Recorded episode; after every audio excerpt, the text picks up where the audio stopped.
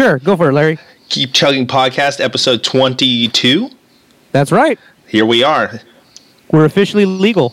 We we are legal. We are legal We are legal. because because uh, last episode was 21, but we broke it into two parts, so it doesn't technically count. Uh, 21 was a bad hangover because when you break it into into halves, it's a it's a long party. That's right. Yeah, there was nothing bad about episode 21 either. That was a that was a great No. episode.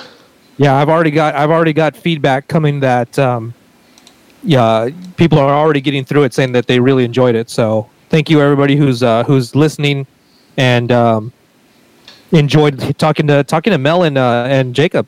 Yeah, that was that was great. I mean, you know, as uh, I think it was mentioned after we were done with the podcast, um, you know, I never actually met Mel. You know, I've known of Mel. I know uh, he's got his hands in a lot of things, and you know, video and stuff like that. You know, a lot of great work there, but didn't realize how many things how many things he was you know dealing with, and then. Um, and then just getting to know him through the podcast. I mean, he had say, said the same thing, like getting to know me through the podcast, like was very uh, a very interesting way to do things. I fe- I feel like um, the podcast is a great way to like figure out what a car crash would be like. like you just you just here's somebody that you don't know. You ha- have to I don't know, or maybe it's like a like a blind date, like a like a really interesting blind date. Yeah, you know what? That that that's what it was like. that's, Yeah. that's what it was like, and it worked out. 'Cause- Yeah, because I think I've been on. I think I've had one official blind date, and it was terrible. Yeah, let me think. Let me think back. Have you had a, an official one? Official one where like a friend? Yeah, you've had a blind date. Chris had a blind date. Oh, geez. Yeah, I don't think Uh, so, man. I don't No? think I have. I mean, well, okay. So I've been with my wife for nine, almost ten years. Um, Right. So that puts me back to my first wife. And I mean, Mm-hmm. I, I mean, you know, there were a couple girls that I dated in between there, but that was a very short period between the two. Right. So no blind dates in there. And then back to high school. Oh. No blind. I dated my wife back in high school for a little Yeah. while, and there were no blind dates back there either that I can think. of. Wow, if yeah. if there was one, it wasn't catastrophic enough to remember. Yeah, yeah, yeah. I feel like, and I feel like that's like the how you document it is how you go by how bad it was Right. For sure. So, so that was an interesting way to start. You know what? We got to hook them in. We got to hook them in. get- there you go. So, um, as usual, what we like to do, the first segment on the podcast is always what you listened to this week. So, Larry, what did you actually listen to this week, good or bad? Um, mostly just. Um, I'm still on uh, Stick to Your Guns. Um, Okay. s- uh, since you know our last podcast, and then um, today at the gym, I just got back from the gym. Um, any given day, and um, man, who else was I listening to? Any given day specifically. Those, those guys are those guys are awesome. Nice. Um, or any given day is uh, is uh, metal or hardcore or sounds They're- like a hardcore band. They're like a metalcore band, so Okay. you know they're they're in the realm of uh, of stuff like uh, Killswitch. I would say you know they're uh, you know screamy, singy, that sort of thing. Um, Sure. really good. I think they're out of England. Um, Okay. Uh, I don't know a whole lot about them. I think the way I discovered them was a while back by accident through uh, just streaming through YouTube videos. Like after watching, you know, some technique video, you know how you just let it play and it just hits things. Yeah. I think I had discovered them and I had mentioned it, and my wife said that she had uh, heard them or listened to them. I don't remember how it played out, and that she liked them. So I was like, all right, well, you know, for the most part, we tend to like the same thing. So I checking them out, and I was like, dude, these guys are freaking awesome. Yeah, I remember you said that once that, that there's a good chance that if she likes it, you'll end up liking it, and if you like it, there's a good chance that she's going to be into it too. Yeah, yeah, I, I- think so. I mean, you know, unless it's like the extreme metal stuff, um, you know, uh, I think for for her, and she's sitting uh, not far away from me, so she might shut me up here. But um, for the extreme stuff, you know, I don't, I don't know that that all appeals to her as much anymore. I mean, you know, there was a, a while where she was like really on like Dahlia, and uh, I think she knows all the lyrics to. Uh, Necropolis. Oh Yeah. wow! which is probably my favorite Dahlia song. Um, I mean, and then some up- All Shall Perish and stuff like that. But that was a little while ago. Now, um, it's a good. I mean, somewhat of a question for her, but also a question for you. Do, does she find it more digestible to have you kind of clear it for her? Is it more like, oh, like you need to check this out, or is it more like, hey, this is on, and that's when she gets hooked in? Uh, combination of the two. Um, Okay. There's been times where like you know sometimes if i like stuff like i don't always remember you know i mean i'll be listen i'll discover something well at the gym you know that's probably where i discover most music uh, is at the gym or if i'm streaming like spotify while i'm driving and i'll Yeah. share it in my story and then i'll find out later her, i'll hear her listening to a song you know um, and stuff like that and you know I, I think that's where it comes from. I mean there's times where i've mentioned stuff and she's mentioned stuff that's really good too um, so it's kind of a trade-off that's For why sure. one of the many reasons why we work. Yeah, yeah, yeah. It's a, it's a. I don't know how to say it other than it's a, it's a. It, it keeps it interesting to where you you hear something and you're kind of like, oh, like I need you to hear this. Right, exactly. Chris is over here trying to trying to not die because she's coughing up a storm. She's been sick all week. Oh, jeez, yeah, everybody's getting sick, man. I'm, I'm, I'm been. I was telling my uh, drummer, uh, Mike, and Dawn of Eternity, uh, last night after practice. I'm like, dude, I've been drinking like Emergen-C tells you to only drink two a day. I think I've been like drinking three or four, man. Oh Jesus! But you also you also work out pretty consistently, so you probably burn that up too.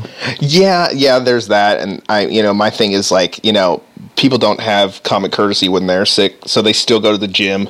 And then, you know, what I do for work, you know, they still have, I mean, my guys in their house and by, you know, uh, you know, by coincidence, myself in their houses and stuff like that. Yeah. And people are, you know, dying. So it's like, man, you know, you don't think about that shit, especially if your cable, your internet's not working. That's why at work I Lysol the shit out of my desk. Exactly. See, that's, I need to start doing that. You need to you need to keep those wipes with you, the Lysol wipes. Dude, yeah, exactly. Take that shit to the gym. they have stuff. They have stations with that those uh um what you call it uh bu- bu- bu- bu- bu- the sanitation stuff um like the hand sanitizer stuff and then the sprays that you can spray down the equipment. But let's be realistic when i'm in the zone i don't think about that shit. It's just I I was gonna tell I was gonna say that because I think the last time I went to a gym, which was I think 24 hour fitness, like it was just I think that's what that was a big reason why I stopped go- going because it was just always gross. Yeah, and I mean the one that we have up here isn't too bad. It, it depends on where you're at in the area. Of course, uh, you know, uh, ghettoer areas will have ghettoer gyms, and you know, I mean, I'm in Anaheim Hills. You know, not to toot my own horn or anything, nothing fancy about it, but uh, the Anaheim Hills one isn't bad. But there's another one up the street, the Super Sport, that's supposed to be super fancy. I'm just too cheap to pay for that, but it's a little bit cleaner than like other ones that I've been in. Like we went to this one when we were in Colorado, and it wasn't too dirty, but it was definitely more beat than the one that we go to. So it's just it's all in the area. Larry, and the one that's near my work, my friend would go during break.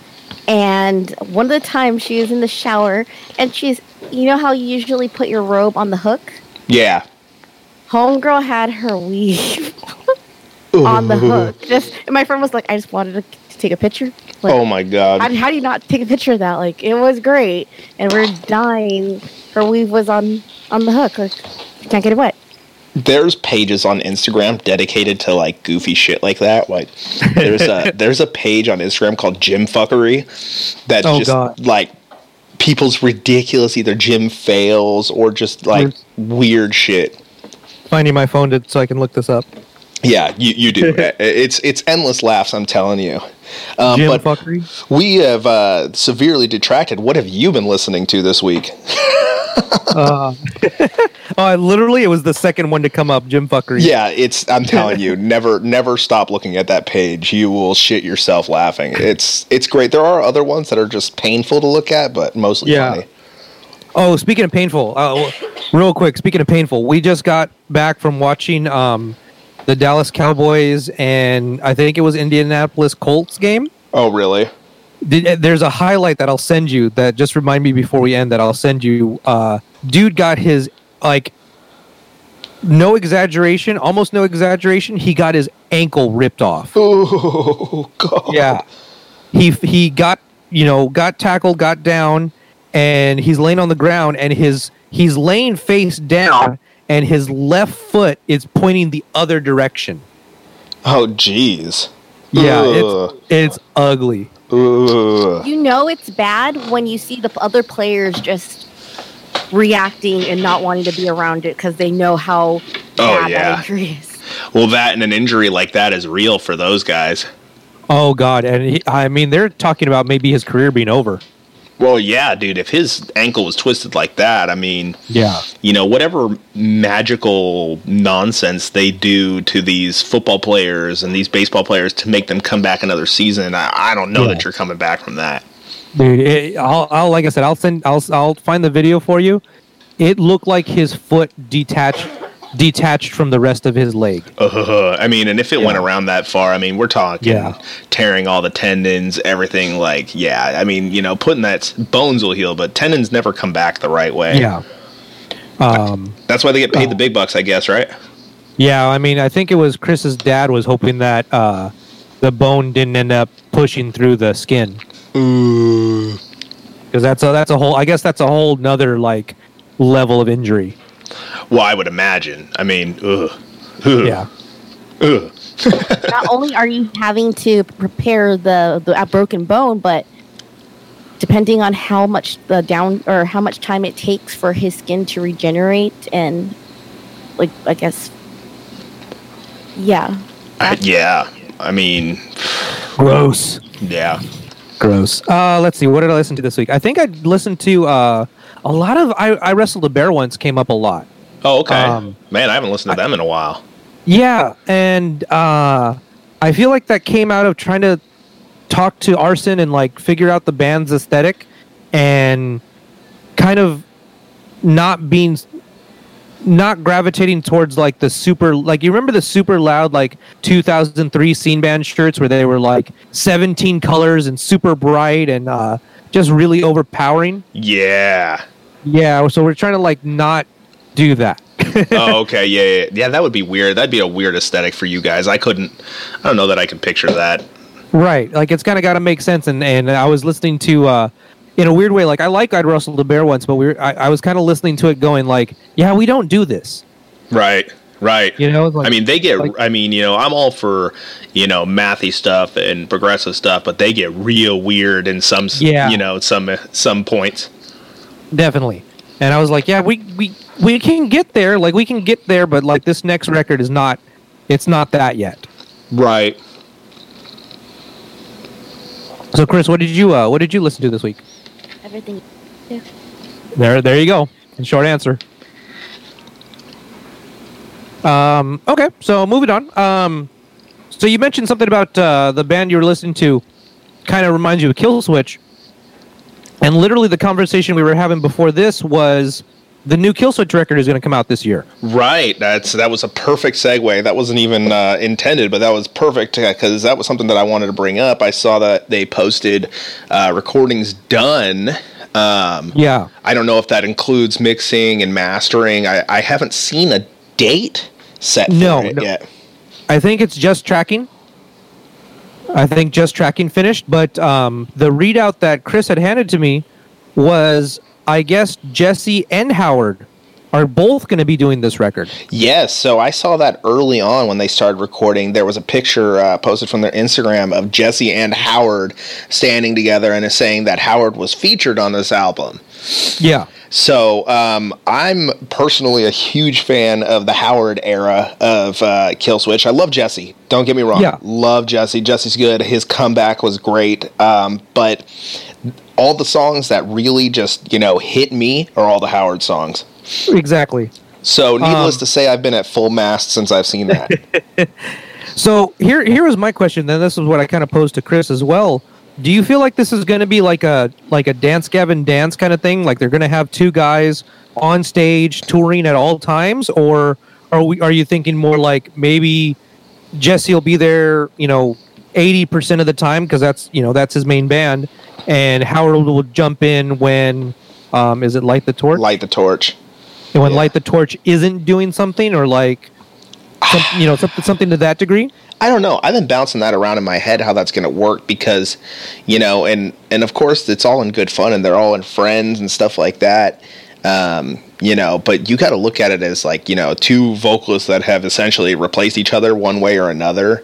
I mean, Right. that, that, to, from my point of view, and again, I'm not in their shoes. I don't know the personal circumstances or any of that. I'm all that's kind got to be kind of awkward. Like, you know, did what was the reason for bringing back Howard? Was he just a good? He's a good friend, and they really wanted to have him back. You know, I mean, I know the the posted circumstances of him no longer touring with them and stuff like that were for health reasons, if I recall correctly. But um, you know, then to to do some stuff with Jesse and then to to bring Howard back. Now you're like in an awkward situation, like, hey, we like the band better with you, but now we got this guy. Like, is that the situation that's going on? I don't know, or is it just all in good fun and good friends, and you know, people like different eras of. Uh, of Killswitch, and they just want to combine them all in one record. I, I really don't know. I've bounced this around in my head a lot.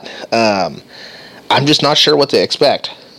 Well, you have to remember that during the summer, there was festivals where Howard would jump on. So that probably could extend the fact that you know they did it as uh, as a fun thing and uh, like little gift to the fans, and it it actually won a, uh, won over a lot of people, and they're just like, wow, like that's really cool that they can work together, and it's not just a well, he was there for just for that, or they're you know they're not friends, so maybe they realize that if they do come together, you know, that can unite a lot more fans that might just be a fan of one of the eras versus just the Jesse or just the Howard. It bridges that gap.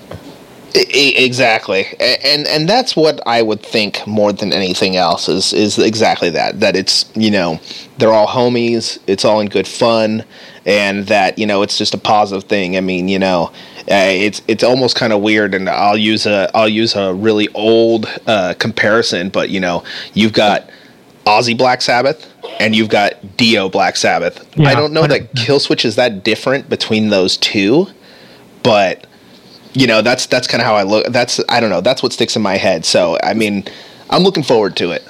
See, my, my first thing, as soon as you said, as soon as you said, uh, uh you know, Ozzy Black Sabbath, Dio Black Sabbath, like my first thing is going to be, there's definitely going to be a Killswitch tour where they do all Alive or Just Breathing and then all End of Heartache. That would be amazing. Guarantee it. Guarantee. I guarantee there's going to be at least, probably in the near future, um, a two-hour show. One hour is is alive or just breathing. Next hour is end of heartache. See, and and that would be amazing. And and I, dude, I would lose it because I'll tell you, it pains me to say this out loud. As much of a fan of Killswitch as I am, I was really bummed because I've never seen Killswitch.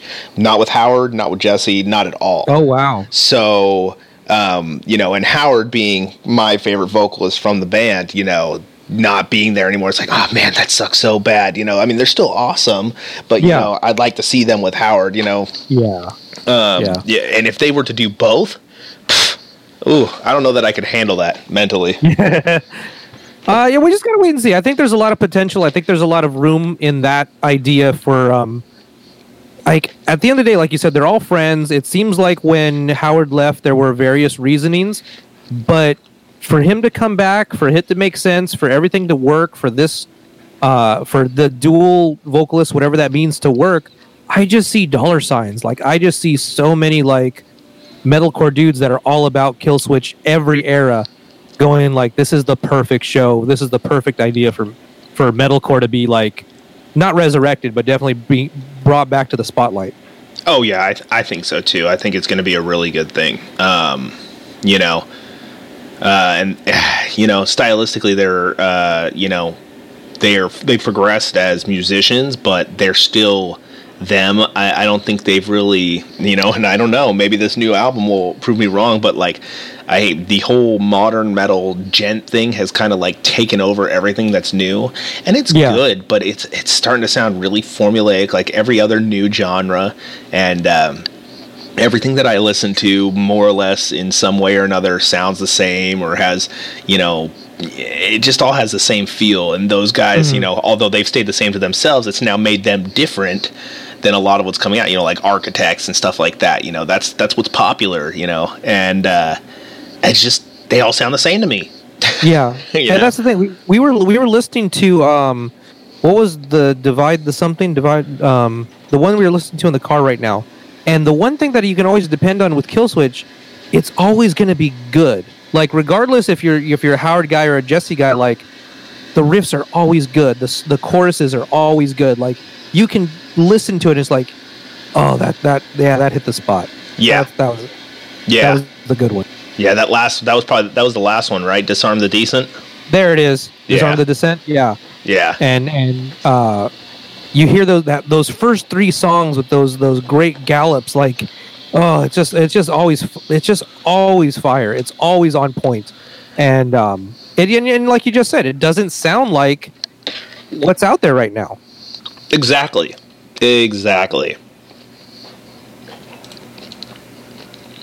so yeah that was us lushing on uh Killswitch for about 10 minutes I mean, I can I could do an entire podcast. We could do a Killswitch specific podcast. That's how Well- excited I get over them. But we'll definitely set up a day for that there Um, we go. So I wanted to get to uh, something we touched on the last podcast because it was kind of um, it was kind of fresh on the day that we did it, and it's kind of developed over time while we've had a chance to uh, see the news coming out of it. And it's the whole arch enemy and uh, what's the what's the photographer's Metal Blast. Right. Um, And that then the whole clothing situation. company, um, which I'm blanking Thunder on their name. Thunderball. Thunder, Thunderball. Yes, Thunderball clothing. Thunderball Thunderball clothing. And um, from where we're at now, it kind of looks like Thunderball is getting the worst of it. Yes. I saw I, I sent you an article for us to read, and part of the article said Thunderball is going under. It, in fact, um, according to Angela's statement, she already shut it down. Um, that the, that she's you know she's been getting you know death threats and all that stuff. I, I believe, and I may be wrong that it was a woman who owned it, um, which Yeah. is why I'm saying she. Um, yeah, she i guess i don't know they were getting she was getting all kinds of like horrible comments and all kinds of stuff like that because of the statement that he put out right. um, over the whole situation and uh, you know it's funny because i was you know i guess it's whoever you know it comes back to whoever gets to you first is uh, where you tend to lean more. But then after reading angela's statement it's like well you know i don't know. There's there's two sides to this obviously. And I think there's I think that's what ended up happening is there's a lot of sides to to the story that um it, it ends up being a little bit more for me it it just it just looks like uh, it was very it was handled very badly on all sides. Yeah, I, I think so too. Um, you know, uh, you know, from the the company using that picture, and I mean, Mel made some good points and stuff like that. I mean, you know, it came off the internet, and it's really hard to say, you know, what is and isn't copyrighted material. I'll tell you, uh, uh, in Human Atrocities, you know, uh, pr- prior to me, you know, being in the band and jamming wi- with Wes and stuff like that, has had several run-ins with with that um, from you know when the band was called Apathy. Uh, Oh yeah. yeah, they got a, a cease and desist from a rapper by the name of Apathy. Um, wow. Yeah, and then um, something else happened. Well, the recent artwork. So uh, the for the I'm a Virus um, EP. Uh, I'm sorry, Fed to the Animals EP that was just put out. The there was different artwork for it um, that Wes had gotten, and then the artist double sold it. So Oh, yeah, that's huge. That's huge. Yeah, exactly. So that's why they ended up going with uh, Tony Cole, which I mean, I like. I like this uh, cover. I mean, the original one was pretty cool, but the, the- it sucked. All that stuff got printed and stuff like that because of the previous experience with Apathy as a band name. You know, Wes didn't want to take any chances with that. Reasonably, Yeah. I mean, you Yeah. know. Who knows what's going to come out of that? And I mean, look at this whole arch enemy situation. You know, of course, you know we're no band that big. Of course, there's much more to be said about a band that big, but But you- but you can see how quick um, the public can turn on you if you don't if you don't kind of say what they want to hear. Right, exactly. I mean, and you know, for this situation, you know, I don't know. I mean, the photographer had good points, but um, maybe The you know, the thing go the ahead. thing to bring up too is uh, Chris um, did a little bit of research from the from the photographer's side, and she screen capped a few of his posts. And I think I think we sent it over, I, or this might have been right before you got the login for the for the for the cast. But um, he had been getting death threats. He had been getting you know the us- the usual blacklisting. The big one was, or at least the big one that I read was, um, look uh, legally you're right. Legally you are right. However, you are a jerk and an asshole. End of story. Have a nice day. And I kind of took that and was like, so you're right, but because you don't like the way I put it, I'm I'm the asshole. Right. I, Yeah, and see, and that's mm, that. That's where you know it's just a lot of petty shit going on there. It's just a lot of petty shit on both sides. I mean, I think you know maybe I don't know. You know, again, we're we weren't directly involved. You know, we're reading this secondhand, but um, you know, I mean, I don't think his was as petty as some of Arch Enemy's responses. yeah. I definitely think that uh, you know they were far more petty, or you know Angela or whoever whoever was handling that situation. From my understanding, it was Angela, but um, I feel like they were uh, far more petty with some of their stuff than he was. However, maybe we haven't seen all of it. You know, that's that's the the the flaw of perspective. No, of course, and that's why, like, when when uh, when we read the thing about him being, I almost feel like there there was a certain point where they said, "Look, you're banned from Arch Enemy shows." If they had just stopped there, I think I would have been okay with that. Right. But to go out of your way and start emailing booking agents and venues and promoters and publicists saying, "Don't work with this one person," attempting to blacklist him, that's where I, I started getting like, dude, you're getting really shitty. Like that's really petty. Right, right. And it's funny because in the statement that Angela put out just recently, um, I, I, if I recall correctly, she said that none of that actually happened. So, Oh.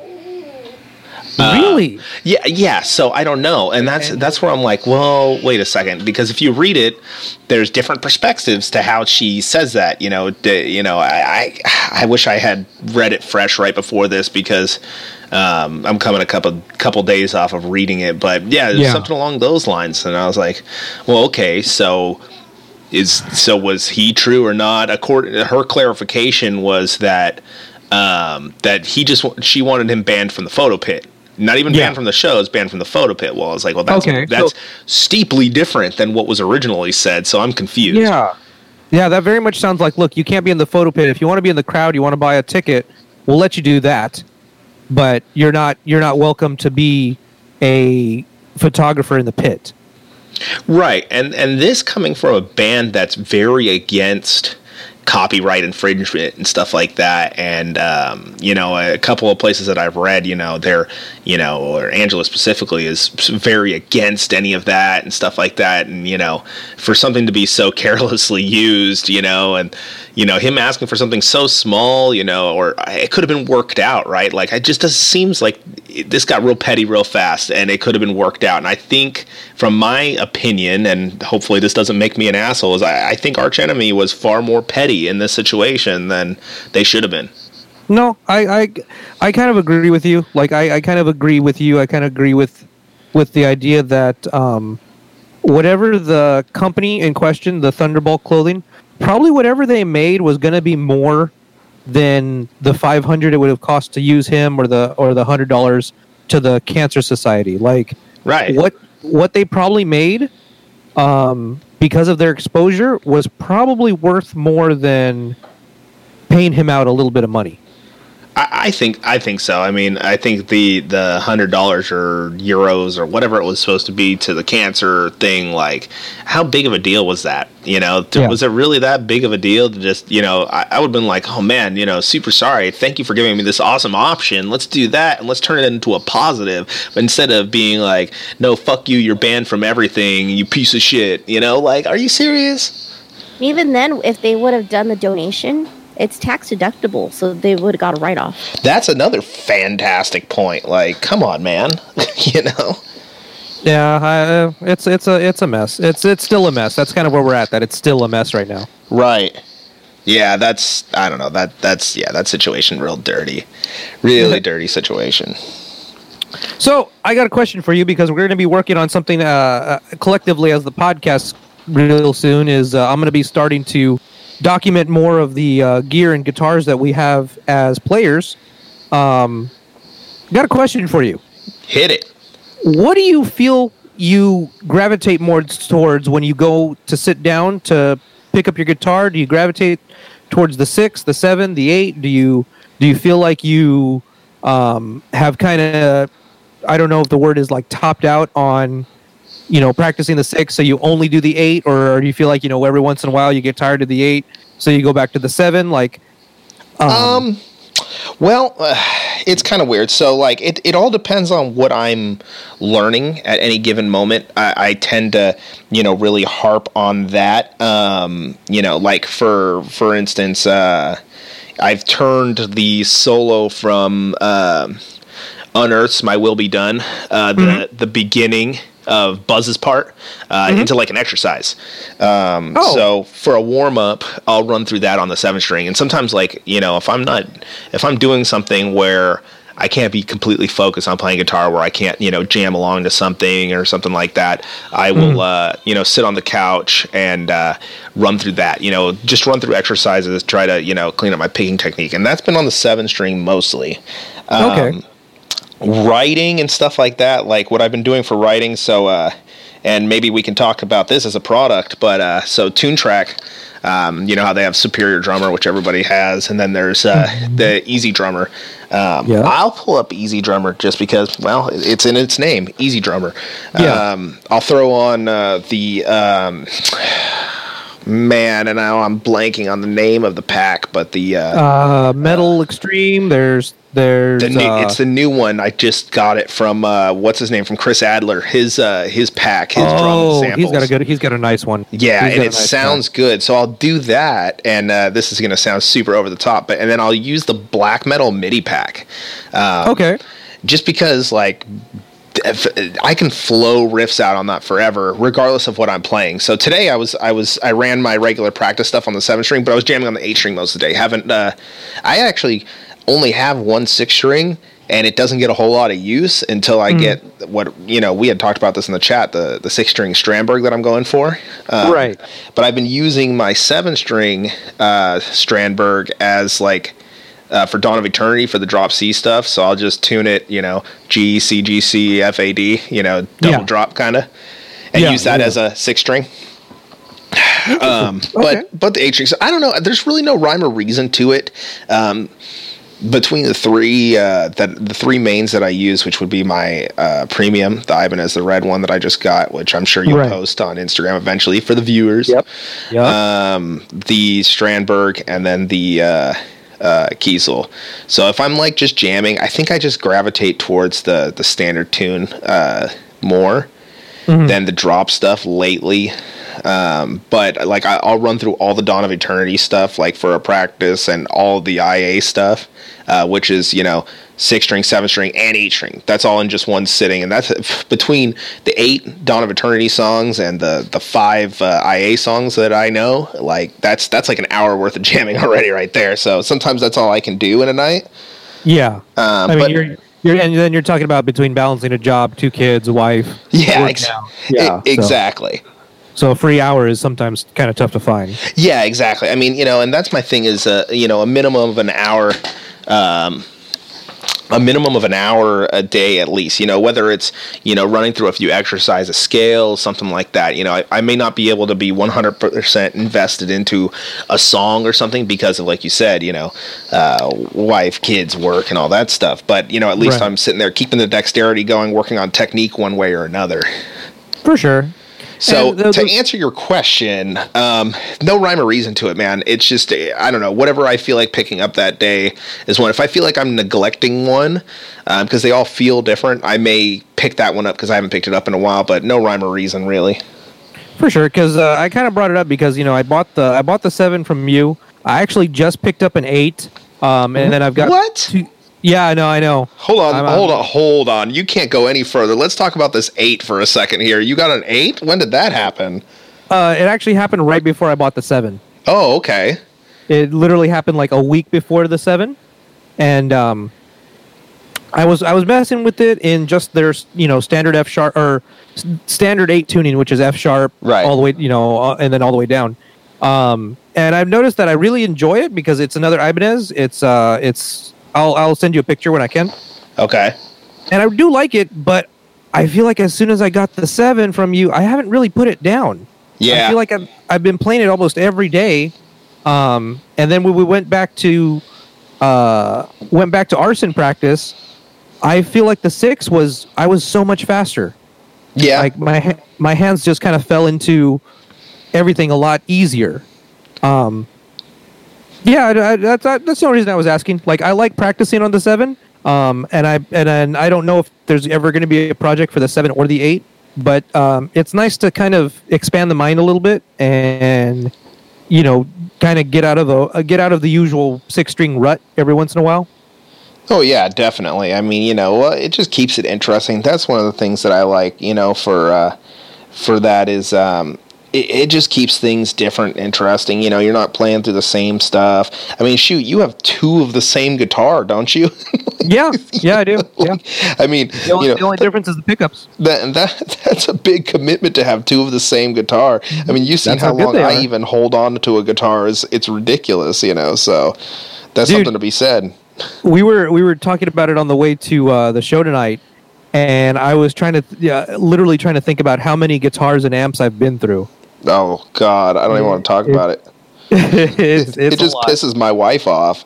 yeah, yeah, definitely, it definitely, uh, it definitely was a conversation. so so for that eight string um, you know if uh, you know you want to try getting a little bit interesting with it try that tuning that uh, that i use uh, well that we use in ia that e flat b flat f b flat e flat g c f uh, Okay. it's a double drop so you know essentially the middle six strings are drop a sharp Okay. and then you have an extra high F, and then you have a low E flat. So you can form a power chord between the first three or second set of uh, three strings. It's uh, you know, kind of like you know a drop tuning, but you know you get some nasty, nasty slams on there. And with how heavy your uh, bass is on your rig, oh my god! I'm definitely down to try it. The one thing that I noticed with uh, just putting the eight string in in eight standard tuning through my rig, it flubs a little faster. Oh yeah, I'm sure. It's well, and it's probably stock Ibanez pickups, right? Yeah, they're nothing special. Yeah, Um, I mean those the, those I don't know why they're they're no bueno. yeah, I know. I, I we'll we'll get Tyler and bitch about uh, uh, uh, about it to him one day. Yeah, well, Um, notice how any of the uh, mid-grade to high-end models have other pickups in it. It's only the, Yeah. the affordable models. I'll use affordable. I hate using cheap because even their affordable guitars, their bottom, you know, bottom cheap like 120s and stuff, RG 120s and stuff like that Yeah. are great. I love them. Yeah. I love Ibanez. Yeah, no, I'm, I I really hate myself for sleeping on Ibanez for so long. I was real surprised uh, to Yeah. hear you your uh, your love for for Ibanez after getting the seven string when you put in the chat uh, how much you were liking it. I was real surprised because I thought you know you were going to be like you know Bluegar or ESP like through and through. You know you just because people tend to not like Ibanez when they like other stuff. Like I I think Javi has always been kind of on the fence. He's always been more of a Schecter guy. I've always been more of an Ibanez guy, although we can talk about this more later. Uh, Schecter's new models are, Oh, fire! oh my Absolute god, gold. Absolute gold. I will I don't tell know. you. Ibanez Ibanez is, is competing for the title already. I think Ibanez has won the title. Um, if I'm being 100% honest, after because uh, you know I saw those few Schecter models that came out, and Yeah. maybe they have more. Um, but from what I've seen so far, and I've actually sat down and played them, versus Mm-hmm. what I've seen come out for Ibanez, that you know there are 2019 releases of the RGDs, and there it looks like there's a new uh, tier. And I was talking to Javi about this the other day, the Axion label. Uh, yeah, that's the fucking new, right?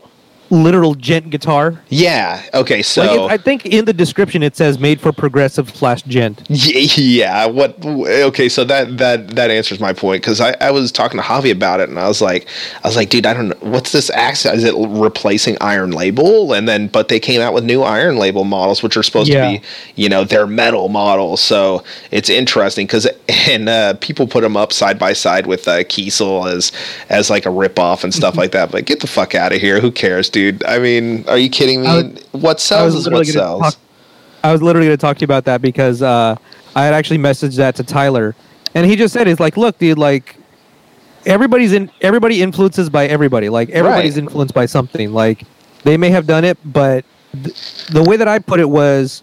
Um, Kiesel might be able to do it, but Kiesel can only do it as a custom order. Right. Um, Ibanez is doing it as a mass-produced guitar. Like right. there's there's a huge difference in both of those things. Like yes, it looks really cool and and the Kiesel looks awesome, but you can only produce maybe what three of those, four of those a year.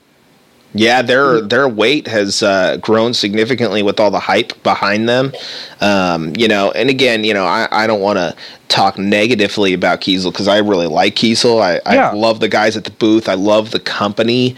Um, I, I've you know the problem is they're they've and it was my fear with them. You know, getting all the hype that they have gotten is that being able to handle the order load that's going to start coming through, and they're handling pretty well. I think they're like 12 weeks um, wait time, which is nowhere near like Aristides or any of those other builders that takes like eight fucking months. When you know Yeah. you're five grand into a guitar that you're not going to see for a year. Um, Yeah. and they're doing some interesting work. Uh, you know, I've just I've heard you know, and, and when I see uh, complaints about their QC, um, usually it's not like catastrophic. It's like, uh, man, I mean, yeah, I guess that that would bother you, but you know, like I think one of them had like a a glue mark under the paint um, where you could tell where they filled a a hole or something like that, and it was all over uh, one of the pages. Oh, that that constitutes a refund. And I'm like, dude, I mean, A refund? Yeah, I don't know or- about a refund, bro. that's what I'm saying. So I mean, I I guess with any any brand and any person, you're gonna have petty people out there. I mean, you know, I at the and at the same time, if you're a couple grand into a guitar, I could see bitching about it. But uh, you know, back to you know back to Ibanez uh, with their releases this year. I mean, yeah, some of them do look Kiesel esque, but that's Yeah. the, Kiesel's not the only brand that's doing that. I mean, there's a lot of them out there. You know, even even the uh, the the uh, weird in between brands like Agile has the bevel thing going on. Like that's just what's in. You know, I mean, you know, it's like clothing companies. You know, if a style is in, it's a style. They don't own the patent on a style. It's selling. It's selling, and you know, so much like Djent. You know that there's the Djent specific guitar, which is goofy to me, but you know. I just, it's dumb, and I really like the way the Ibanez stuff looks. I want an RGD, um, you always have, and I'm happy to see more models of it coming out. Some of them are, you know, in a better price point and stuff like that. So I'm excited about it. We talked about this. I'm like, I need another one. And they say that uh, imitation is the highest form of flattery too. Right. Right. Exactly. It's working. That's that's my point. It's working. It's like Yeah. Everybody out there is, you know, that that's that's selling heavily. I don't necessarily like the two-toned look of the uh the bevel being a different color as the rest of the guitar, but I love the bevel there. I had a, a an Aries model for a long time. I love that shit. Yeah. So Yeah, I, I think it's just going to come down to, to trying it in person, and and for me, besides trying it in person, I mean, it's always going to be the price point. Like, I gotta be, I gotta have something that I'm okay with dropping and throwing around and being an idiot with. And as much as I want a Kiesel, and I would love to be able to to get a Kiesel, I'd be way too like careful with it to to throw it around and, and be an asshole on stage. Hang on. Uh, also, looking at who plays the models and you know, is it within their price range? Because right. as much as you may want one, it may not be afford in your price budget. And are you going to pay that much and go through a cabin app that are just whatever because you put all your money towards that guitar? Exactly. I mean, and, and that's another thing, you know, that, you know, coming back to, you know, what Mark had said about price point. I mean, you know, and you really thrash around when you play. I mean, you know, I move around and stuff, but like, you know, I, I've seen you guys play. You guys really move around. I, I don't even, it makes me nervous that you have hollow body guitars, like, let alone anything. you know, I, that's, I don't understand how you thrash around with that. I guess because you have two, but, you know, um, the- Well, if, if if there's one thing I can tell you, it's actually going to get worse this year. Like we've already sat out, sat down, and and been like, yo, like these new songs, like they're they're they're gonna have a lot of they're gonna have to have a lot of more energy behind them. which is, which is great because it'll keep you young, right? Uh, it won't, won't keep my back young. Yeah, well, prob- probably not. You know, next thing you know, you're going to be like 50, looking like Phil Anselmo, having to have your your spine rewired from the front because you thrashed around too hard. Yeah. I'm gonna be I'm gonna be 50, walking around like Mick Foley. Dude. Oh my god. That mother, that motherfucker's crippled. Yeah, well, you know, Yeah. it happens. Too many, Yeah. too many times getting thrown from whatever the top of the cage and everything else. So, uh, so on the Mick Foley note, we're gonna move on to uh, to. From what I'm understanding, this is actually turning into everybody's favorite segment. Um, we're gonna move on to OK Stupid. okay, stupid. I love it. It's so dumb, dude. Yeah, from what from what I keep hearing, this is a lot of people's favorite section of the podcast. So, um, if you're not aware, OK Stupid is, uh, you know, we take questions from a dating from a popular dating site, OK Cupid, and we adjust them to make them relevant to musicians. So I got Yes. five. I got five questions for you, Larry. You ready to go? All right, hit it. Here we go. So the original question is, and this is this is relevant because we were just talking about blind dates. what? Okay, so the original question is, what do you hate most about the dating process? Now here's your question. What do you hate most about the audition process? Oh, just you know, like I, I'm, you know, I'm humble about playing. I mean, because you know, no matter what you do, no matter how good you feel about how you play, there's a ten year old somewhere out there that makes you look like a piece of shit.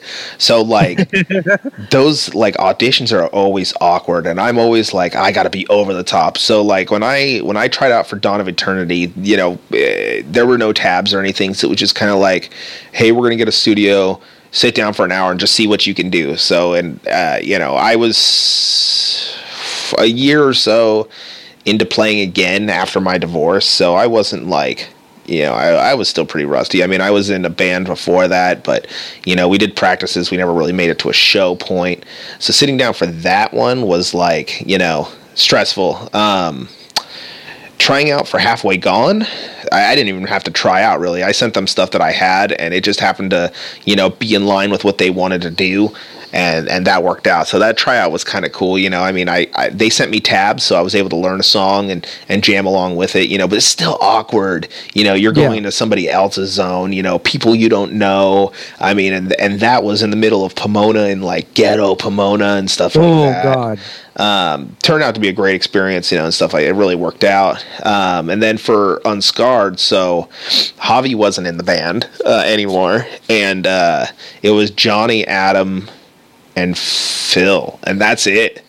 Um, and they had sent me some like beat tabs because like Javi couldn't tab them in time on there. He just like threw them together, and some of them weren't quite correct. I'm not sure. So I was like, for me, it was like, all right, you know, and I had a different perspective of Unscarred before I got into the band. So it's like, you know, me and Javi always talk shit about, you know, make sure you play really clean. And I'm like, fuck, here I go trying out for a band. I was like, I better play this shit fucking clean. I ended up learning like half the set and stuff like that. And it's always kind of like that awkward moment, like you don't know if you've done enough or not. Mm-hmm. And yeah, I've tried out people before. So like, I know all my negative thoughts, and I look at what I'm doing. I'm like, "Fuck, dude! Like this is fucking awful." I'm I'm that guy today. Yeah, I hate to be Yeah. that guy. Yeah, so totally with you. stressful. It's just it's just stressful and stuff like that. You don't really know where it's going to go, and you know I don't really have a lot of free time and stuff like that. You know I can't be doing you know a, a super high end level of commitment because you know I've got a family and stuff that you know comes Right. first. So Right. you know is that going to be in line? Is that what I want to do? You know it just all that stuff's going through my head while I'm sitting there trying to play in time to a song that I may have played to a recording that's always Yeah. the same, and you know the drummer may play it different, and that's going to fuck me up, and it's just stressful. It's a good answer. Definitely a good answer. Long answer, but a good one. No, it's a good answer. Okay, so next one is going to be. This one kind of applies to both. So, would you describe yourself as more of an optimist, a pessimist, or a realist? In terms, yeah, I mean, a, a all of them. I mean, really, you know, I guess a realist kind of like, uh, you know, takes in both sides of it, but it, it just depends. Like, I, I try to stay optimistic about stuff, um, but the world keeps you real. So, um, you know, different things like, you know, we all want to be that guy that plays on that big, huge stage, you know, and stuff like that.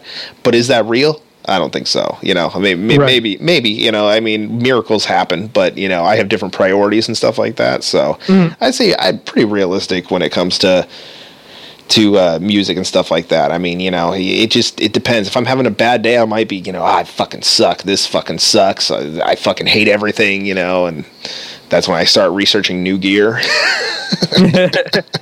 Find that piece of gear that makes you better. exactly, which has absolutely nothing to do with it. All it does is fuck you up more because something you're used to is gone now. Makes So- you feel better for a minute. So I mean, you know, depending on the any given day, you know, all of them, but I'd say probably more of a realist than anything else. For sure. Okie dokie. Uh, moving on. So, what is the proudest or greatest achievement musically in your life so far? Oh God.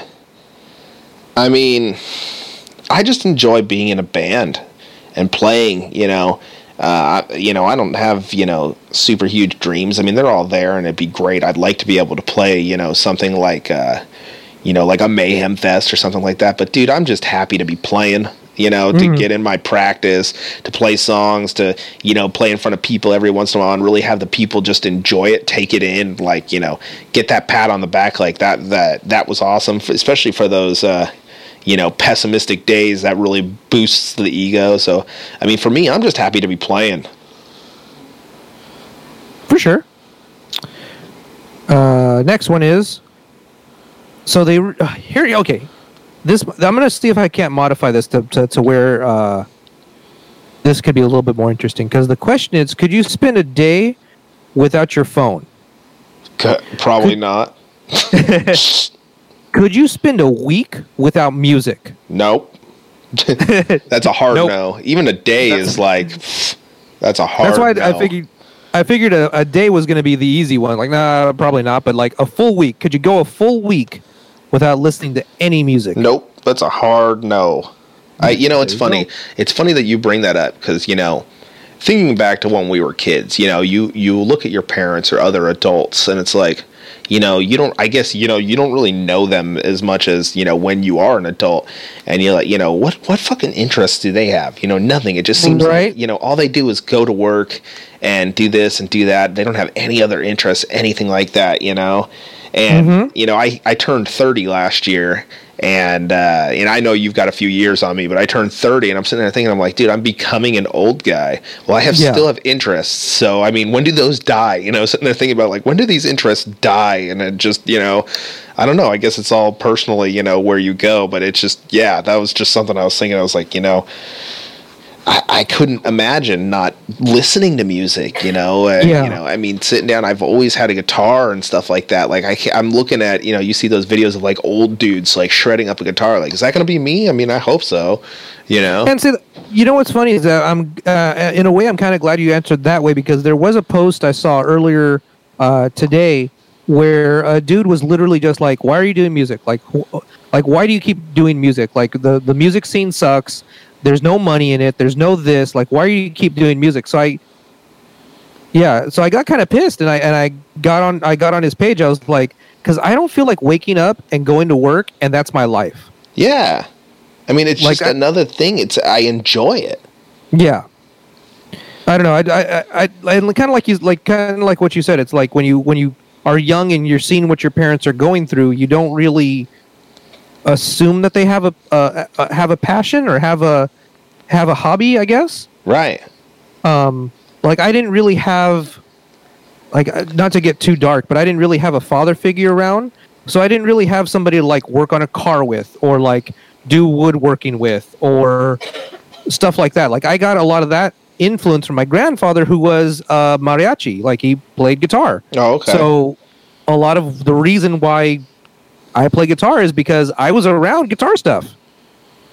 Yeah, yeah. Well, and you know, again, not to get too dark, I didn't have one either. Uh, Yeah. You know, I had my my stepdad. We didn't get along all that well, but the the uh, one interest that he had, and, you know, this is like this is going really deep into my uh, psyche here, but I think my uh, finding, you know, metal, heavy metal, and and going into more extreme categories was from him because I never really heard any of that stuff before. I mean, you know, radio rock, you know, Metallica, stuff like that, stuff that comes on the radio. But you know, mom was very country, you know, new wavy stuff like that. You know, my uh, my uh, dad before that and that that that's a my family tree is a whole other podcast by the way but uh, mm-hmm. my uh, my dad before that you know i don't even remember what he was listening to it was a lot of country and stuff like that too so metal didn't really come until my mom met my stepdad and he was like a big iron maiden like 80s guy you know stuff like oh, that wow. okay so I found that, and uh, you know, uh, eventually uh, discovered Slayer, and uh, it just went from there. You know, for sure. but it, that's interesting. Yeah, that's no, that's that's interesting. So I, I would have to, uh, you know, and it's funny because uh, they talk shit on my music and how it just sounds like growling and shitting all the time, and I was like, well, you know, that like the big reason why I found any of this stuff was because of you, dude. So yeah, yeah. Sixteen year old me would probably slap thirty year old me in the face for saying that because you know, no, we, you know, we were born into it. Nobody wants to admit that anybody else showed them anything, but no, but they, it had to come from somewhere. Right, exactly. So yeah, that's it's kind of the same here. Okay. Last question for you, and then then we'll move on. Uh, okay. So the original question: What's the longest amount of time you've spent binge watching something? My question is, What's the longest amount of time you've spent practicing guitar in one sitting? Eight hours at least. There yeah, was, I think I'm up there with you. There was one. I mean, you know, uh, God, if we go back years back, I mean, maybe even longer than that. I mean, you know, it's it impossible to get anywhere near that anymore. But uh, you know, unless it's recording, um, that can take a god awful amount of time. Um, I think the last like you know real you know lengthy recording that I did was with Halfway Gone, and actually I almost one taked that song um, with the exception what of the, the solo. Fuck? Yeah, it was that was. Uh, dude, that song was uh, imprinted in my brain so perfectly. It was ridiculous but yeah, I'd have to say at least eight hours or so, uh, give or take. Um, you know, if we're talking years ago, maybe longer than that, but I don't remember. That definitely sticks in my head. I can think of several instances years back where like it was a solid eight hours. Yeah, yeah, I definitely feel like that was. I think um, I had more than a few days like that during high school. Where, yeah. Um, you know, I, I wasn't really a super social high school kid, so um, when I got my bass, like I locked myself in my room, and that was that was my day for eight hours. Yep. Yeah, yeah. That for me, it came a little bit after when there was just I was moved out of my uh, mom's house and the homies were doing stuff. I wasn't doing anything. Then you know it was like stay home and just jam all fucking day. Mm-hmm. That was back in the day. I think like the most recent time I've spent a really other than recording was like back with Halfway Gone. Me and Stone were we got together for practice probably at like nine, and we had worked on this song Paralysis, the one that I talked about one taking, mm-hmm. um, for like five hours. Where he sat there while we were writing drums to it, and I would just jam through. I got tendonitis like super bad after that because we did two nights oh, back to back where I just played the song over and over and over while he hopped on the electric kit and was trying to write drums to it. And it, it, dude, it went on. The drums for that song, dude, that song is a masterpiece, and it really bums me out that. uh you know, we didn't get that to a stage or anything like that because that song is a, I mean, you know, from my perspective, is a fucking masterpiece. So much time went into that thing, like drums and everything wise, it's so fucking good. And it just, yeah, yeah. Dude, th- dude, that happens more often than you think. Like, you definitely, I definitely have those, um, in every band uh, yeah. I've ever been in. I have the I have that one song that like man that that song didn't get enough attention.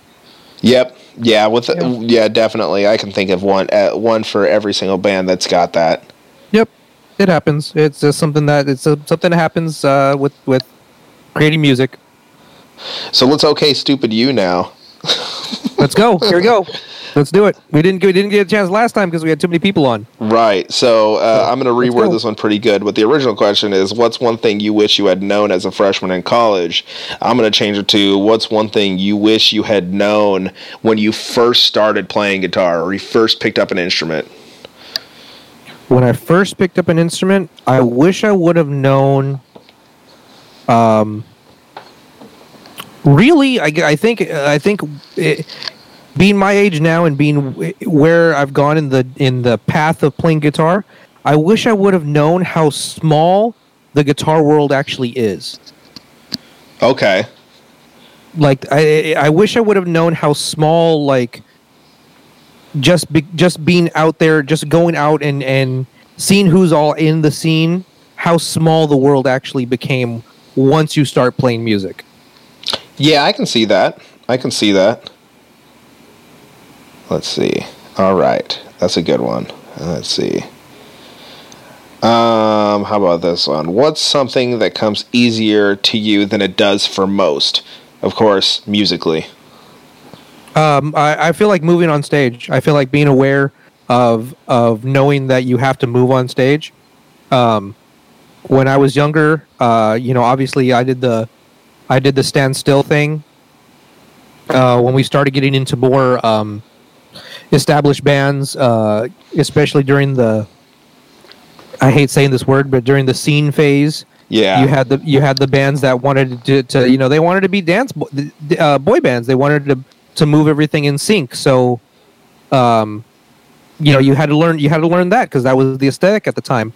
Uh, so getting that kind of ingrained into my into my playing where it's like no like you have to move like regardless of how much you're doing um knowing that uh it, it's a show as much as it is uh you know a musical performance um I, and i still i still feel like there's bands that don't acknowledge that that part of the that part of being in a band that that you do have to move around like Oh, i don't yeah. care how how like i don't like unless you're really unless you're Polyphia or animals as leaders or you really don't have an excuse to, to just stand there No, no, and and even at that, um, so I'm glad you brought that up because I, I do think you do that really well.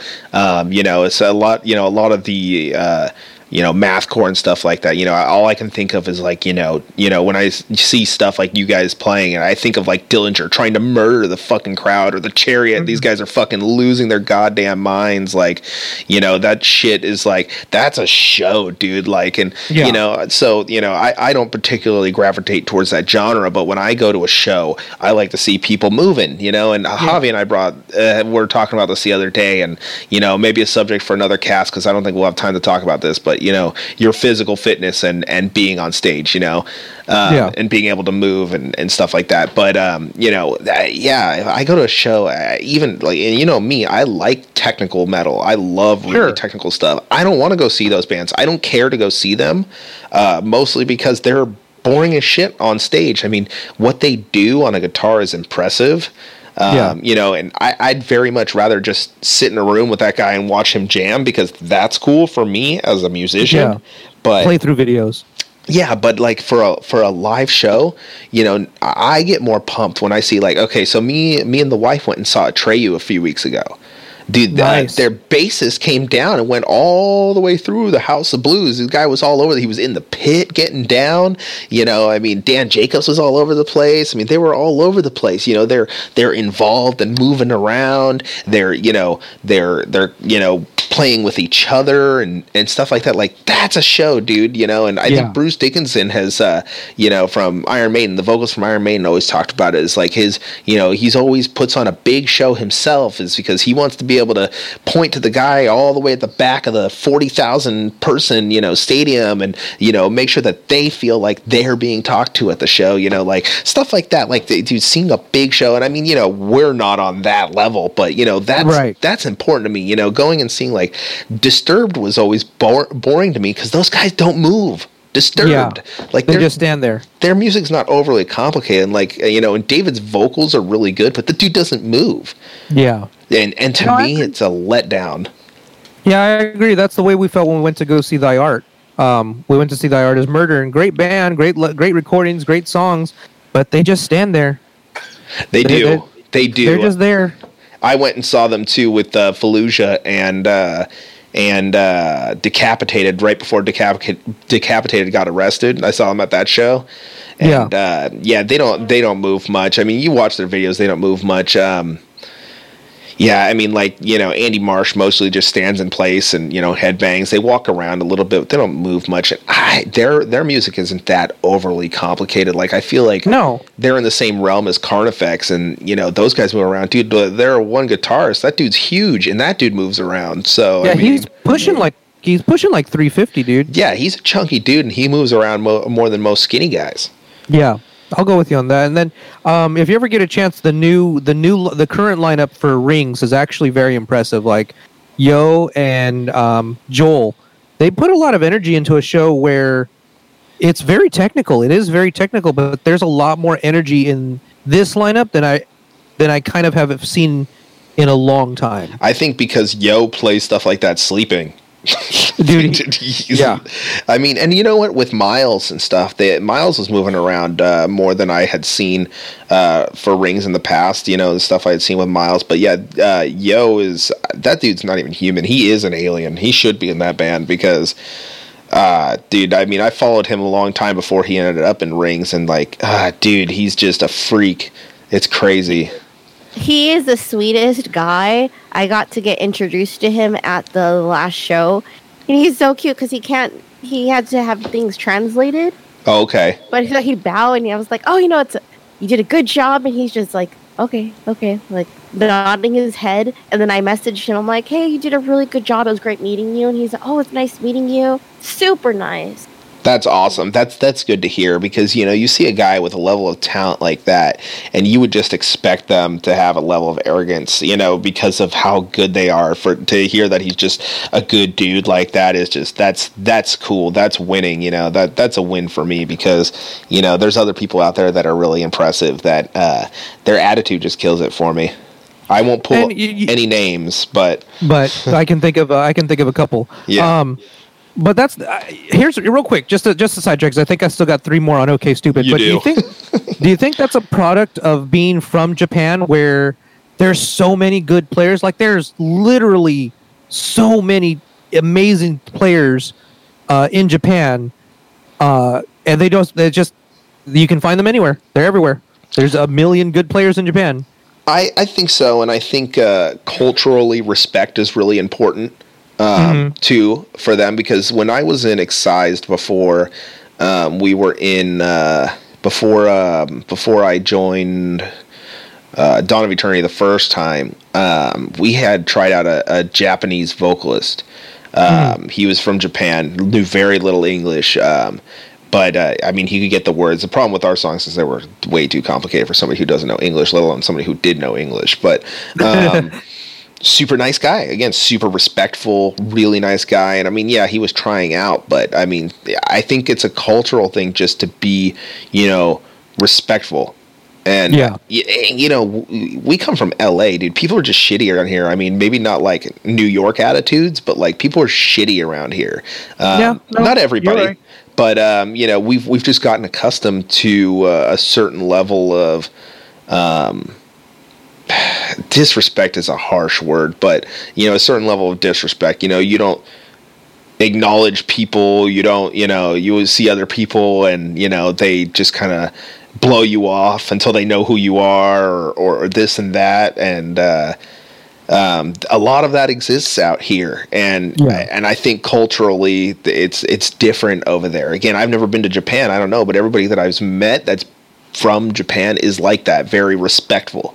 Yeah. Um, customers yeah. Uh, whose houses I've been in and stuff like that, people from Japan, very nice, very friendly, very respectful people. So I think it's just a cultural thing. And then on top yeah. of that, like you said, you know, but it's a win for me to see somebody with that much talent be that friendly. Like that's awesome. Yeah. No, he was a super nice guy. All right. Hope, hope to see him again. Yeah, yeah, definitely. Um, all right, so let's get on with another one. Uh, yep. What's the stupidest thing you've ever done for music? Uh, okay, so there, there's there's more than a few. Um, we'll keep it short. okay, I'll try to I'll try to keep it to, to a couple highlights. There you um, go. I was in a, I, for a good amount of time. I was in a band that was in San Diego. and making that drive Ooh. to make that make that band work. Um, I think yeah, it, it was stupid. It was it was tough. Um, I think the I think what ended up killing that band is I took it. They they the the band had already been established for a good fifteen years, and I came in on the ass end of that fifteen years. Okay.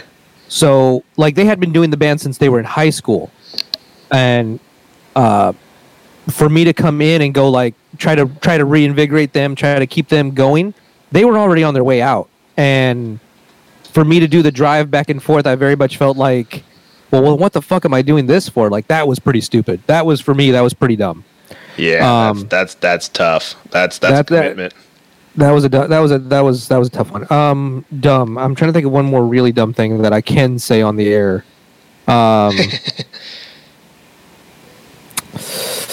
uh, dumb thing for music that I've done in a band. No, I think I'm gonna. Uh, uh, uh, okay, this is gonna be really bad. I we were on tour for a few days with one of my one of my early bands, and uh, they bet me about two hundred dollars that I wouldn't lick the front of the van Yes. uh, after after, After it had tour. collected um you know bug corpses and everything and Yes. uh and yeah, you I did it. I came back two hundred dollars richer. Oh my god, that's so fun. and luck, luck, luckily I didn't catch anything. But looking back on it, that was really fucking dumb. Dude, a lot of bugs. I've seen some of those tour vans. All right, let's get to the next one before I puke. All right, what's the most embarrassing thing that's ever happened to you, uh, musically, stage performance, whatever? Um, The no, um, I don't know. It, it wasn't. It was embarrassing in the idea that uh, I probably should have uh, had this incident take more of a toll on me than it was. Uh, we were playing, and you know, I, as I do, I was moving around, took uh, headstock to to the back of the cranium, um, you know, busted open, bleeding everywhere. Finished the show. Um, I think it was something like ten stitches Oh fuck. um, came back to the show and guy who had been basically holding my brain in uh, with tissues uh, came back to me came up to me with the tissue and said i'm going to take this which was you know covered in blood uh, and i'm going to clone you five times and make a band out of uh, that's not weird at all. so i don't know i don't know if he still has the the bloody tissue but he definitely walked away with an interesting souvenir yeah, I mean, ugh, well, who, So that that was something. That was pretty. I mean, I wouldn't say embarrassing. I would say uh, I, don't- I don't know if I have it. I feel like if I do something embarrassing, um, I kind of just own it. You know. yeah. I I've fallen on stage. I've I've been sick on stage. I've threw up on stage. I've threw up before shows. Um, I've I've definitely made comments in public that are probably not the smartest things to do because you're coming off stage and you got that you have that stage high, um, and you feel like everybody's your friend and, and not everybody's your friend. So, but no, uh, usually if I do something embarrassing, I, I generally own, own up to it. yeah, yeah, It's, yeah. it, it's really hard to embarrass me. I, I think you hit a certain point in your life where it's just like, okay, you know, who cares anymore, right? Yeah, I mean, uh, at a certain point, like, like I think when I was in my twenties, I was scared of of like my pants falling on stage or like getting naked on stage. And then, like, right when I hit thirty, I'm like, it's just flesh. Yeah, It's I mean, it's just meat. Everybody has meat. yeah, right. Uh, So- You know, rationally different sizes, but you know, nonetheless. All right. But yeah, that, that was probably it. So I think we're at our last one here. Okay. Um, what is your most irrational fear? Oh God. Um. Oh. Uh, uh, oh man, you got you really nailed a, a, a tough one for me. I saw that one. I was like, damn, that's a good one. I, without getting too uh, into philosophy, I guess uh, the, fear. I, I don't. I fear the known, if that makes sense. I don't fear the unknown. I fear what would be known. Um, I, I you know, I very much eh, eh, I very much have always followed the idea that I don't know um, the answer to everything. Like if I, if there if I have a question, I always go look for somebody smarter than me because they tend to have the answer. Um, I feel like the person that says that they know everything, that's what you should be afraid of. Yeah. You know, Yeah, the, the person that. that. tells the person that tells you, be it uh, the clergy or the politician or whatever you want to call it, the person that says that they know everything, they know that there's an afterlife, they know that the you know, if you pay tax, if you don't pay taxes, you're going to jail, stuff like that. Like I fear that. I fear that somebody that says they know everything. Yeah, that has that level of confidence. Who knows what they're capable of? Yeah, I get it. That that yeah. Um, I'd be I'd, I'm I'm much more comfortable with the possibility of the unknown. I'm much more comfortable with the possibility of you know aliens, Bigfoot, uh, parallel dimensions. Um, I'm much more comfortable with that because it's the idea that I don't you know I don't know. I accept that I don't know everything. Um, I, I fear somebody who's so small minded because they know everything. I think that's somebody that you should be afraid of. Um, yeah. Sorry, that's weird. You're getting into the like the weird side of my brain. that's that's right. We sometimes we need to open up that box. It's a scary box, and we push it in the back Oh. of the uh, attic. You know. Yeah, it's, it's dude. I have I have those I have those weird uh, philosophical philosophical conversations at my job sometimes because it's you know two dudes in a in a trailer for four to six hours, and sometimes you run out of things to talk about. Yeah, well, and you work for UPS, right? Like, don't a lot of those guys do a bunch of drugs? So they're probably Uh, on yeah. another level. Yeah, like a lot of a lot of, a lot of my coworkers are are on a lot of um, uh, illicit substances. yeah, yeah. My uh, drummer in Dawn of Eternity, Mike, used to work for UPS. I believe it was Mike uh, a while back, and he used to tell stories about the guy. You know, that some of the guys that he worked with would just be there freebasing, throwing boxes around all morning. I was like, dude, that shit's Yeah. fucking crazy.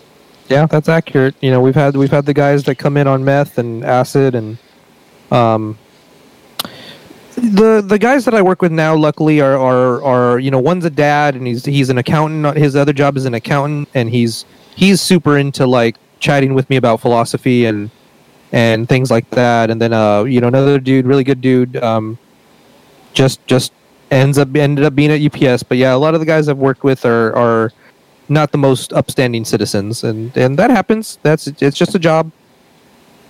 Yeah, yeah, I hear that. So uh, sh- I guess we should probably call it a night on that, huh? Yeah i mean I, I feel like we got a good amount of uh of back and forth. Um we'll be back uh next week. Yes, sir. uh now that we're able to do this uh remote idea and we're also going to be you know we're definitely expanding the brand. Um i want to make it clear that we're still going to be on bandcamp. We're going to be exploring anchor.fm um, which is going to be able to put us on things like spotify apple podcasts um, other platforms that are that are making it available i wanted to talk to you larry because uh, i actually had to record my first commercial for the podcast Oh, nice. it was it was an absolute pain in the dick you know how you know how hard it is to read a script I did a I did a, a shout out for uh, Metal Devastation Radio for one of the uh, um, one of the DJs, and that was all of like three lines, and that was too Yeah. much. and that was that was too hard yeah Yeah. i think i think in the span of like from from from right before uh, recording the podcast chris how many how many uh, takes i think it was something like 40 takes Uh, yeah, I could see that. wasn't Especially that- if you got to do uh, like video, and then you have to look at yourself too. It wasn't that bad. There was just certain times when he was just like, you could tell that he would get uh, too ahead of himself, or he just needed to breathe and okay, I need to relax, shake it all off. Because it, it's really funny when you have to record things or somebody you have to watch somebody do it, because then they're very aware of themselves. I had to do that with um, Sepultura, Derrick, and having him say, you know, check us out at the one of our tours, and he could not get it right, and you have all of us cracking up because he couldn't get it, and he'd make faces, and we're just like, oh my goodness. But you don't realize how hard it is till you have to dictate something and make sure that okay, I need to hit this point, this point, this point, and ma- do it in a way that makes sense to everyone. Yeah, I get real giggly. I get like, you know, just everything's funny, like muffin hour funny, where it's just, I, I don't understand why, like, you know, especially when it needs to be, like, it's something so simple. I just, I don't know. I get stupid. I can't do it.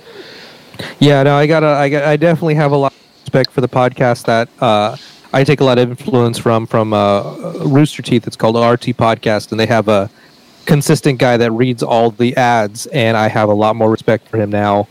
Uh, but they're also almost 600 podcasts deep, so he's got some practice in it. Yeah, we're at 22. so maybe once we get to 22. 600, then, uh, you know, Well, maybe we- we'll be that comfortable. We'll be a lot more practiced. Yeah. So for you know, while we're wrapping this up, you know, some of our goals for uh, 2019, uh, uh, more gear reviews, especially with NAMM coming. I mean, that's a that's the easiest way. But you know, I'd love to talk about more gear, more podcasts. Um, you know, weekly. You know, putting them out weekly. Um, and, and stuff like that. So, you know, a lot more uh, gear reviews stuff. We'd like to get our hands on some more stuff.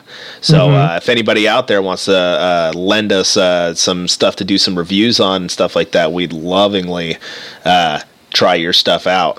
Um, Absolutely. Speaking of which, I think you know, and again, we'll keep this short because we're wrapping up. But uh, um, I'm looking forward to uh, you know, after talking to Mel and stuff like that, getting at Legator again. Um, you know, just to, to to see what's up, try them out. I mean, I've owned a couple, um, and I just haven't quite jived. Um, I'm looking forward to trying some more of those. So, I, I'm I'm definitely with you. He kind of he kind of put it in perspective, uh, especially after being able to play the Ibanez's. Yeah. Um, he kind of said like a Legator is it falls somewhere between the ESP weight and a and an Ibanez neck, yep, and that really sounds like something that could be really interesting for me. Definitely. So, I mean, you know, uh, I think with our our next cast will probably be, be I think we got what, what one or two more before NAMM, at least one We- more. We have at least we have at least one more before NAMM, so I'd like to make sure that we do a pre NAMM, uh, a during NAMM, and then a post NAMM. So, like like uh, like watching animes. Next time on Keep Chugging podcast, pre NAMM. what are you looking forward to seeing? You have to do exactly in that voice, or like with the anime, where I don't know if seen Mark's um, Instagram story where it's like week one, uh, um, one week of watching anime. This is my voice. Two weeks, and then each time it, this is my voice. Three weeks into watching anime, and then the last one, she's just like full on Japanese, like. That's my kid right now. I uh, introduced her to to a few animes, and like I I feel like she's slowly starting to talk that way more and more now. I'll s- I'll send, I'll s- I'll uh, DM you the link, but yeah, it's, it's de- Fantastic. it's definitely gold. All right, so um, thank you for listening, and this has been episode. Is it twenty two? Jesus, we're on episode twenty two of Keep Chugging. 22. Keep chugging. So hopefully we'll uh, we'll see you next week, and we'll have more stuff and gear and guitar stuff and news and guitar stuff and nerds and guitar stuff. And guitar stuff. Thank you for listening. Party.